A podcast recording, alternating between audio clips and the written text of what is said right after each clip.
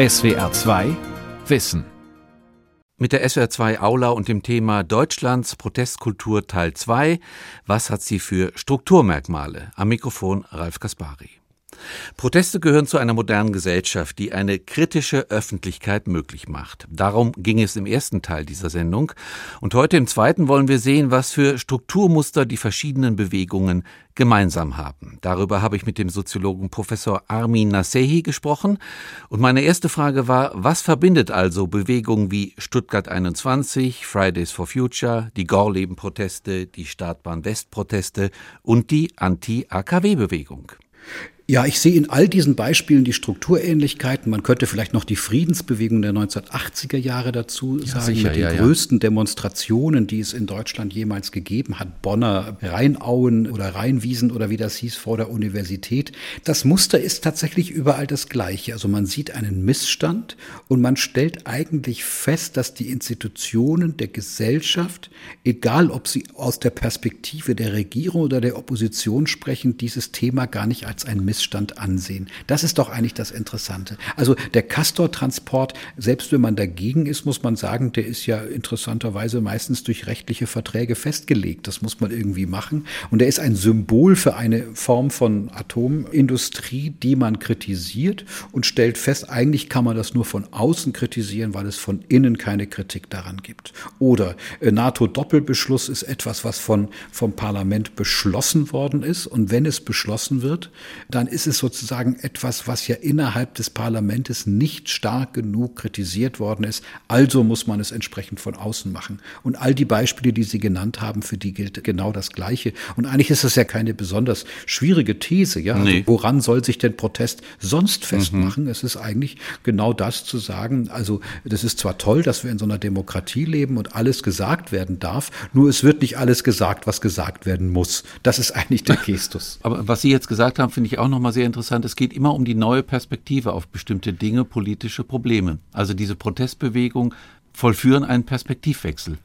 Sie vollführen einen Perspektivwechsel in der Tat, und zwar einen Perspektivwechsel in der Art und Weise, dass man glaubt, auch innerhalb dieses Perspektivwechsels die Lösung dafür zu kennen. Also keinen NATO-Doppelbeschluss zu machen, die Startbahn West nicht zu bauen, die Banken in der Bankenkrise wirklich zu kontrollieren, die Flüchtlinge endlich wieder nach Hause zu schicken und das Klimaproblem endlich zu lösen. Und man sieht ja schon an diesen Lösungen, dass Protestbewegungen natürlich einen semantischen Vorteil diesen Entscheidern gegenüber haben, dass sie nämlich einfach sagen müssen, nur was zu tun ist, es aber nicht tun müssen und man dann feststellt, dass die Diskrepanz zwischen dem, was in der Gesellschaft passiert und wogegen protestiert wird, auch ich würde mal sagen, sozialtechnologisch sehr groß ist. Ja, wer protestiert, mhm. muss die Dinge nicht selber machen. Mhm. Und deshalb ist der Protest einfacher zu formulieren als das Tun selbst. Und mir ist jetzt ganz wichtig, das ist kein Hinweis auf die Nichtlegitimität des Protestes. Ganz im Gegenteil, das ist ja das Besondere an Protestkommunikation, Entscheider darauf hinzuweisen,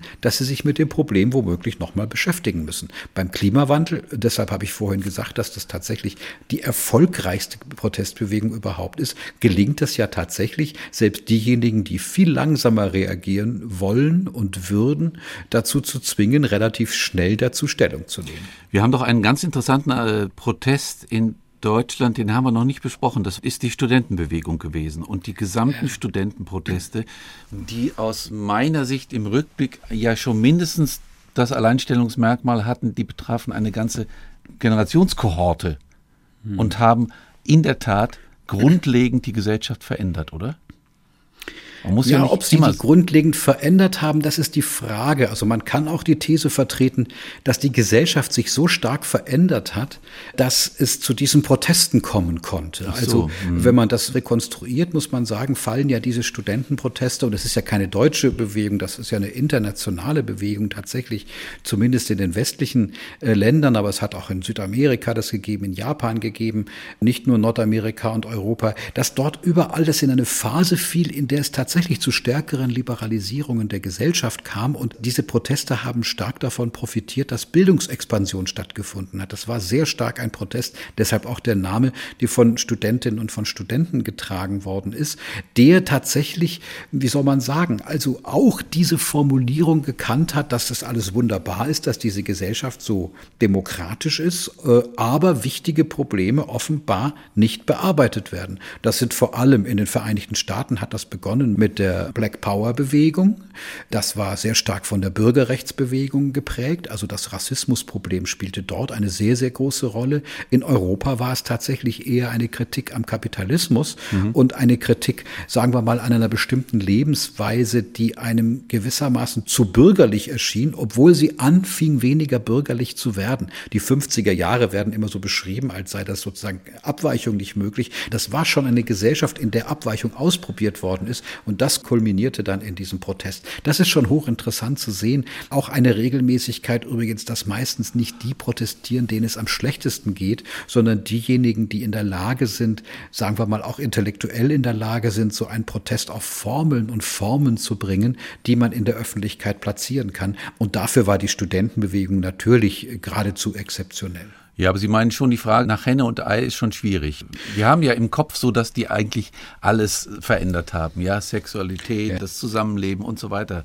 wären Sie vorsichtig? Also das, das stimmt ja auch. Also ob sich die Gesellschaft damit so stark verändert hat, ist die Frage. Aber Sie haben natürlich diese 70er Jahre eingeleitet, in denen die gesellschaftliche Liberalisierung in fast allen Gebieten, ja, was Geschlechterrollen angeht, was Familienformen angeht, was Sexualität angeht, was sozialen Aufstieg angeht, das ist ganz wichtig, was die Bedeutung von Bildung angeht, was Pluralisierung von Lebensformen angeht. Das war natürlich schon eine unfassbare kulturelle Revolution, die stattgefunden hat.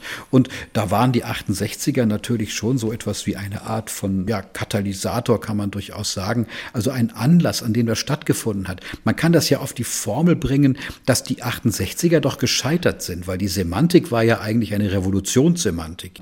Wenn man sich heute noch Reden oder Diskussionsbeiträge von jemandem wie Rudi Dutschke anguckt, der ja eine wichtige Figur in der deutschen Szene gewesen ist, dann ging es eigentlich um Überwindung dieses Gesellschaftsmodells. Aber rausgekommen ist eigentlich, dass dieses Gesellschaftsmodell selbstbewusster geworden ist, weil es damit pluralistischer war. Ich mhm. würde ja sagen, der größte Erfolg der 68er ist das Bundesausbildungsförderungsgesetz, besser bekannt als BAföG, ähm, das tatsächlich äh, vielen Menschen in der Gesellschaft, und zwar sowohl als Studierenden BAföG als auch als Meister BAföG, also äh, die Möglichkeit gegeben hat, sozialen Aufstieg nicht nur als Ziel formuliert zu bekommen, sondern selbst zu erreichen. Das war eine der, der wichtigsten wahrscheinlich Veränderungen der Gesellschaft, die tatsächlich stattgefunden haben. Deshalb sind die 70er Jahre für die Geschichte der Bundesrepublik so entscheidend gewesen. Also die haben sozusagen, die Studentenbewegung hat sozusagen die Bildungsexpansion wahrscheinlich forciert nochmal, wenn nicht ja, den Fokus überhaupt darauf gelenkt.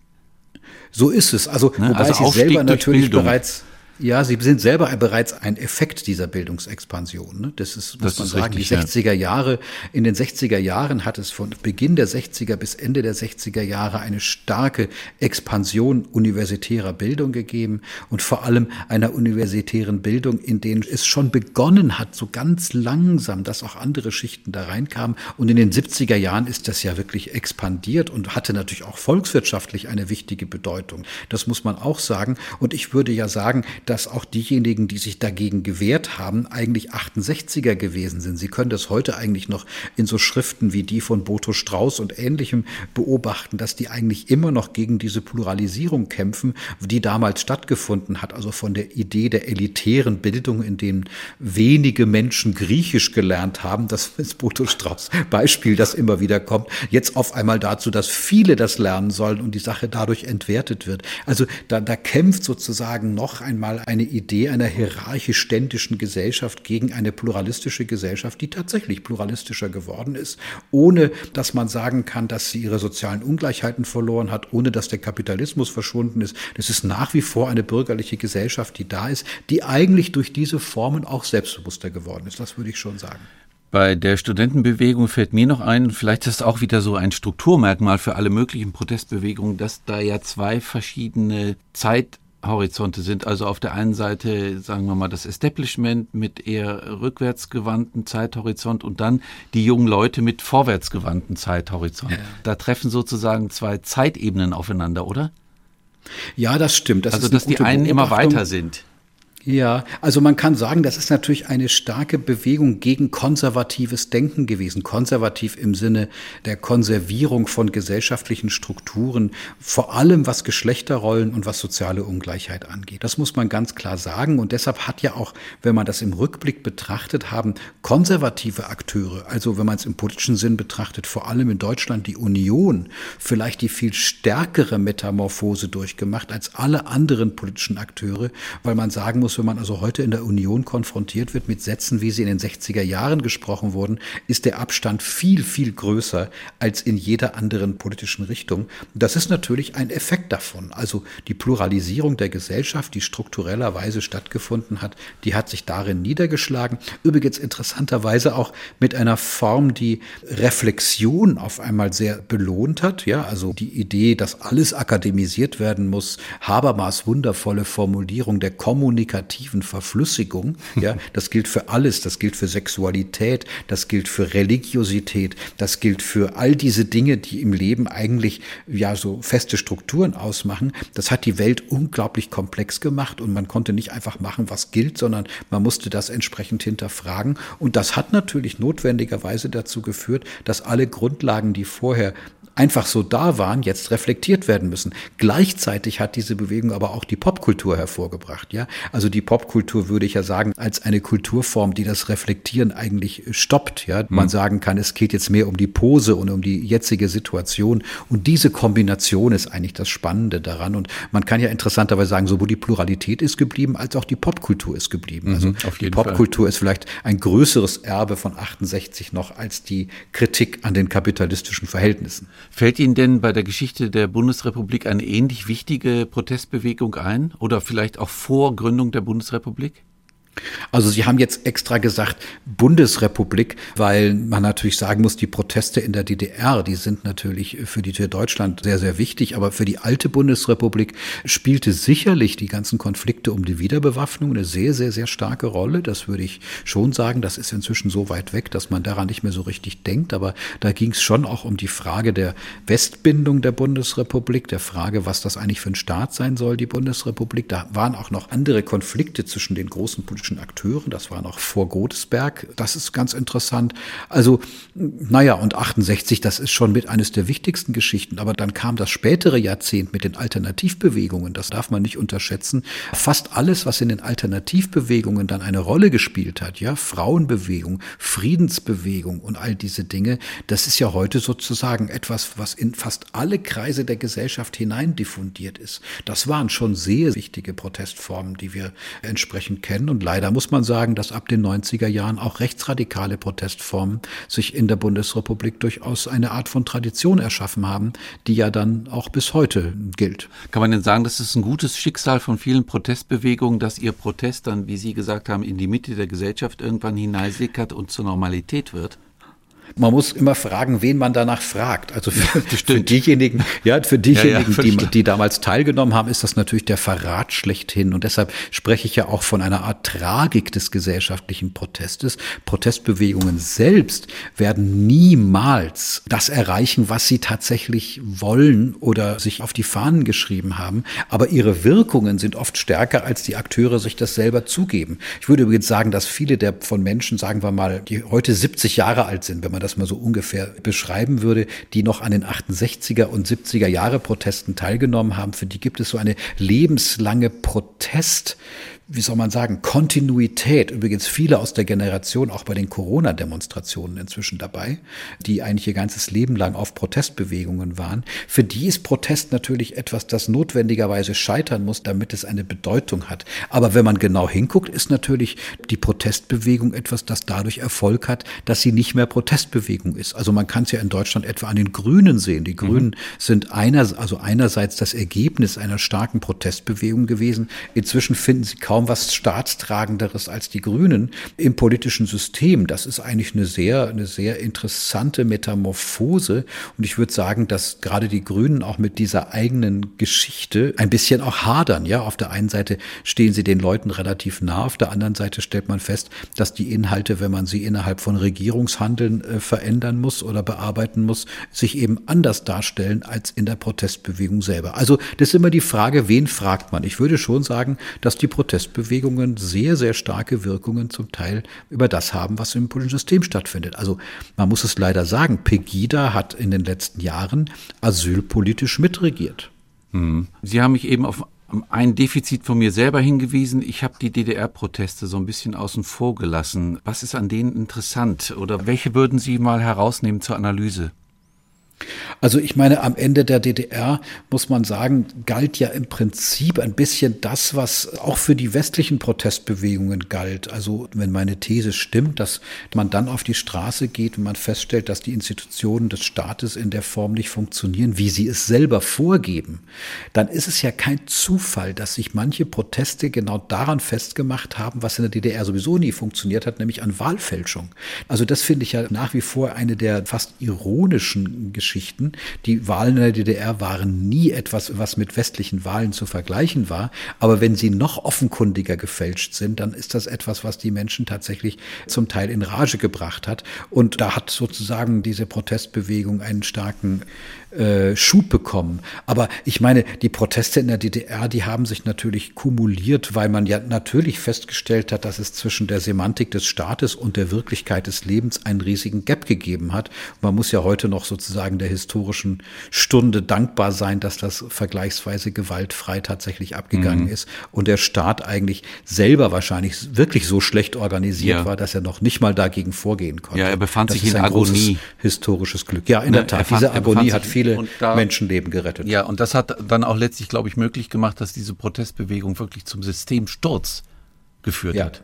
Ja, ne? also das, das ist es. Das ist es. Also ich glaube wirklich, dass es genau das ist. Es war ja kein argumentatives Problem. Ja, die Dinge lagen ja offen zutage. Also man konnte ja nicht ernsthaft behaupten, dass die Dinge irgendwie ja, diskutierbar noch diskutiert sind. werden war, müssen. Das stimmt. Genau, genau. Es, es lag eigentlich alles zutage. Aber spannenderweise gab es sozusagen ein Zeitfenster, in dem das möglich war. Und interessanterweise ist es gelungen, ja diese Art von Infektion der Gesellschaft durch die Protestbewegung tatsächlich in diesem Moment. Das war ein Window of Opportunity, das tatsächlich in dem Moment durchzuführen. Wahrscheinlich wäre das vorher und später viel schwieriger oder zumindest mit größeren Verlusten nur möglich gewesen. Natürlich kam die weltpolitische Lage auch noch dazu und mit der Veränderung in der Sowjetunion, das ist klar. Aber das gilt natürlich für alle Zusammenhänge, dass es komplexe Wirkkräfte gibt, die äh, zu diesen Dingen beitragen.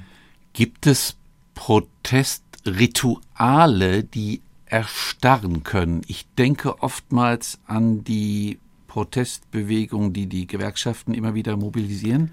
Also für Tariferhöhungen äh, geht man auf die Straße. Sie kennen das ja auch mit den Pfeifen ja. und so. Ja. so. Für Lohnerhöhung. Da sagen ja viele schon wieder und schon wieder die alten Rituale und die alten Gegensätze und die alte Diskussion. Sehen Sie das auch so? Gibt es erstarrte Protestrituale? Ja, es gibt gestartete Protestrituale schon deswegen, wenn Sie die Gewerkschaften ansprechen. Das ist natürlich ein sehr gutes Beispiel dafür, schon deswegen, weil das ja Proteste sind, die selber institutionalisierte Proteste sind. Also wenn eine Gewerkschaft in Deutschland zu einer Demonstration aufruft, ist das was anderes, als wenn eine Gewerkschaft in Frankreich zu einer Demonstration aufruft. Ja, wir haben in Deutschland die Tarifpartnerschaft, wir haben einen relativ klaren Fahrplan darüber, wie man zu Tarifabschlüssen kommt und es ist eine sehr bürokratische Form des Protests, wenn man so will, die natürlich eingehegt ist und das merkt man natürlich. Aber es gilt natürlich auch für andere Protestformen. Also es ist doch ganz interessant, dass, dass die Pose des Protestes oftmals die Möglichkeiten der Inhalte weit unterschreitet, wenn ich das mal so formulieren darf. Also man weiß dann, worum es geht und muss es eigentlich nicht weiter begründen. Und die große Problem von Protest besteht ja darin, wie viel könnte sagen, inhaltliche Differenziertheit man in so einen Protest dann noch mitbringt. Weil alle Beteiligten wissen, dass das, was die Protestbewegung fordert, in der Form nie umgesetzt werden kann. Das, das weiß man einfach. Das ist irgendwie klar. Das wissen auch die klugen Fridays for Future Anführerinnen vor allem. Die sind ja nicht blöde, ganz im Gegenteil, dass es diese Differenz gibt. Und das weiß man eigentlich immer, wenn man protestiert. Die spannende Frage ist, wie geht man mit dieser Differenz um?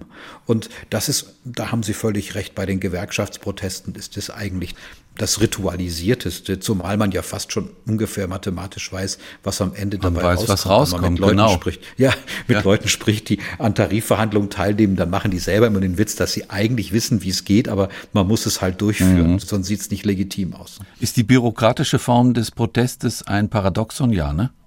Ja, ein totales Paradoxon und deshalb ist es auch so unattraktiv, das muss man ja auch sagen. Und dass die Gewerkschaften, wie übrigens alle anderen sogenannten Massenorganisationen, Nachwuchsprobleme haben, das ist ja kein Wunder. Und das heißt jetzt nicht, dass das, was die Gewerkschaften machen, irgendwie nicht legitim wäre. Das ist ja durchaus legitim, aber das ist sicherlich nicht attraktiv. Attraktiver sind andere Formen von Protest. Und der Klimaprotest ist deshalb attraktiv, weil es dafür auch, sagen wir mal, übermorgen keine Lösung gibt. Das hört sich jetzt böse böse an, wenn ich das so sage, aber da hat der Protest sozusagen selber nochmal einen Sinn, der im Protest selber liegt. Und das meinte ich auch vorhin mit der Protestgeneration, die auch ans Protestieren gewöhnt ist und immer behauptet hat, die Jugendlichen können gar nicht protestieren. Ich bin mal sehr gespannt. Ich bin leider schon zu alt, um das in einem sehr langen historischen Abstand mehr beobachten zu können. Aber mich würde das schon interessieren, was aus dieser Bewegung, die ja wirklich sehr groß ist und die auch noch global ist, in Zukunft mal werden wird und was aus den Protagonisten wird, werden sie auch ins politische System einsickern oder wie wird mhm. da die Form passieren? Das ist ja, eine hochspannende interessante Frage. Frage.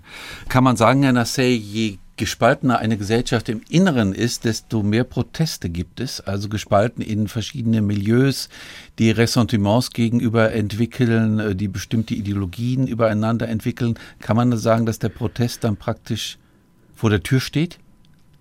Ja, ob es eine gespaltene Gesellschaft sein muss, das ist die Frage. Es muss zumindest Themen geben, die polemogen sind, um es mal etwas Poly komplizierter auszudrücken. Ja, also die, sagen wir mal, Pole produzieren können. So, ja, ein mhm. Pro, wo man ein leicht ein Pro und Contra formuliert. Also wer auf eine Pegida-Demonstration geht, der will nicht diskutieren, was im nächsten Einwanderungsgesetz stehen will, sondern der ist gegen Einwanderung. Ganz schlicht. Ja. Und wer dagegen protestiert, der ist dafür. Und das ist eine Vereinfachung von tatsächlich gesellschaftlichen Problemen. Und das gehört natürlich dazu. Und je stärker, also je polarisierender tatsächlich solche Konflikte sind, umso eher wird man gewissermaßen seine eigenen Leute mobilisieren können, um auf die Straße zu gehen und relativ einfache Botschaften zu formulieren. Und ich kritisiere das gar nicht. Manchmal ist es gar nicht anders möglich, wenn man an die Black Lives Matter Bewegung in den Vereinigten Staaten sehr stark wieder gepusht durch den Tod von Floyd vor einigen Monaten.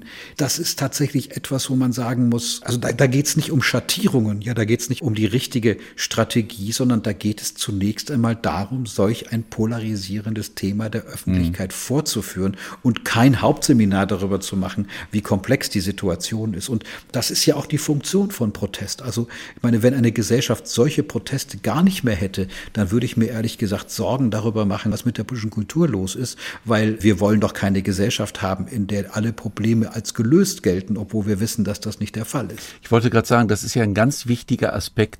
Wir haben ja immer so ein bisschen die Attitüde, dem Protest schlecht zu reden. Oder egal wer jetzt protestiert, es gibt immer Leute, die sagen, das darf nicht sein, die Kinder müssen auf die Schulbank und nicht auf die Straße. Das ist eigentlich genau die falsche Einschätzung, finde ich.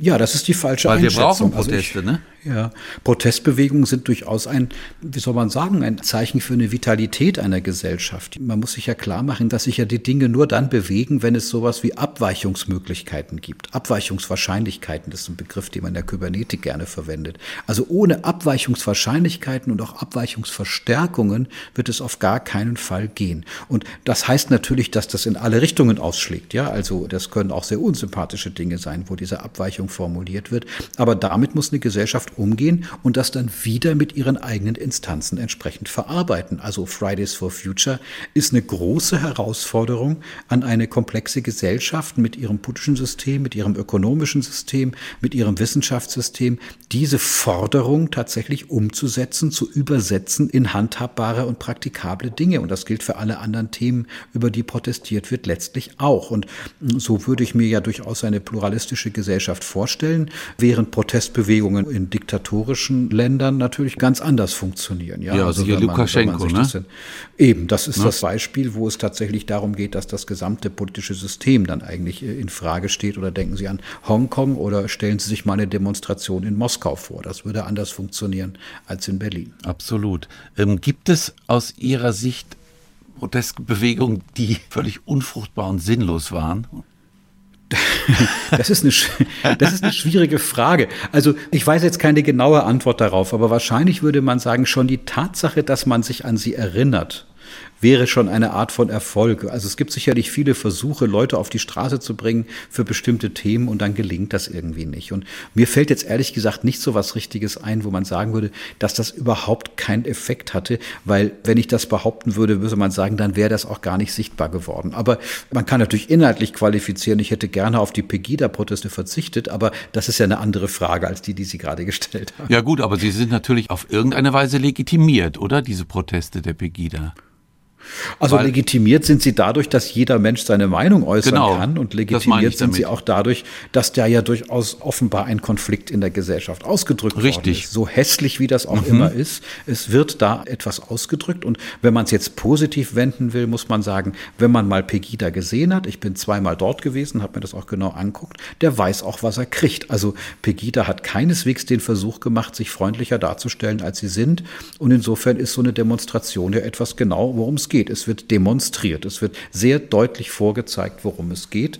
Und insofern hat Pegida durchaus zur Aufklärung beigetragen, auch wenn sich das irgendwie ein bisschen schräg anhört. Ja, es ist, ja, ja, ich weiß, was Sie meinen. Äh, Herr Nassé, haben Sie schon Schelte bekommen dafür, dass Sie linke und rechte Protestbewegungen so ganz nach allgemeinen Strukturen gleich machen oder gleichwertig analysieren?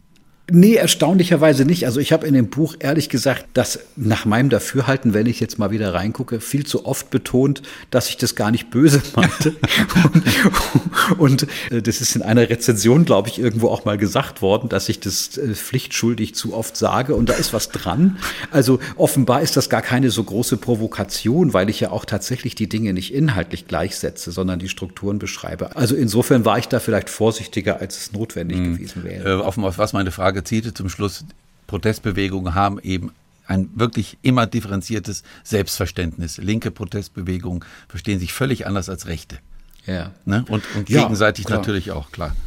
Klar, ich meine, die gegenseitig auch und die brauchen sich natürlich auch gegenseitig, weil dieses Antipodische natürlich den Protest erst recht zum, ja, mit entsprechenden Feindbildern oder Karikaturen des Gegners versorgt. Ich meine, das haben wir doch alle gerne. Die Karikatur unseres Gegners ist doch eine ganz tolle Sache, weil man sich daran am besten abarbeiten kann. Also der, der Kapitalismus als Gegner ist doch eigentlich eine wundervolle Geschichte. Wenn man ihn sich ja mal gar anguckt, dann wird man ihn gar nicht so richtig finden, ja, vor allem, weil man ihn nicht so einfach per Beschluss überwindet überwinden kann, was immer das bedeuten würde. Ich würde ja sagen, der Begriff Kapitalismus ist für mich eigentlich eine Chiffre dafür, einen Adressaten zu finden, der sich schon qua Konzept entzieht. Und daran kann man eine ganze Menge mhm. lernen. Wäre das Thema zwei anderer Sendungen. Genau, das stimmt. Mindestens, ja. mindestens. Vielen Dank, vielen Dank für das Gespräch. War sehr interessant. Sehr, sehr gerne. Das war die SWR2 Aula heute mit dem Thema Deutschlands Protestkultur. Wie sehen die Strukturmerkmale aus? Sie hörten den zweiten Teil dieser Sendung. Sie können sie wie immer nachhören. Infos dazu finden Sie auf unserer Homepage www.swr2-wissen. SWR2 Wissen. Manuskripte und weiterführende Informationen zu unserem Podcast und den einzelnen Folgen gibt es unter swr2wissen.de.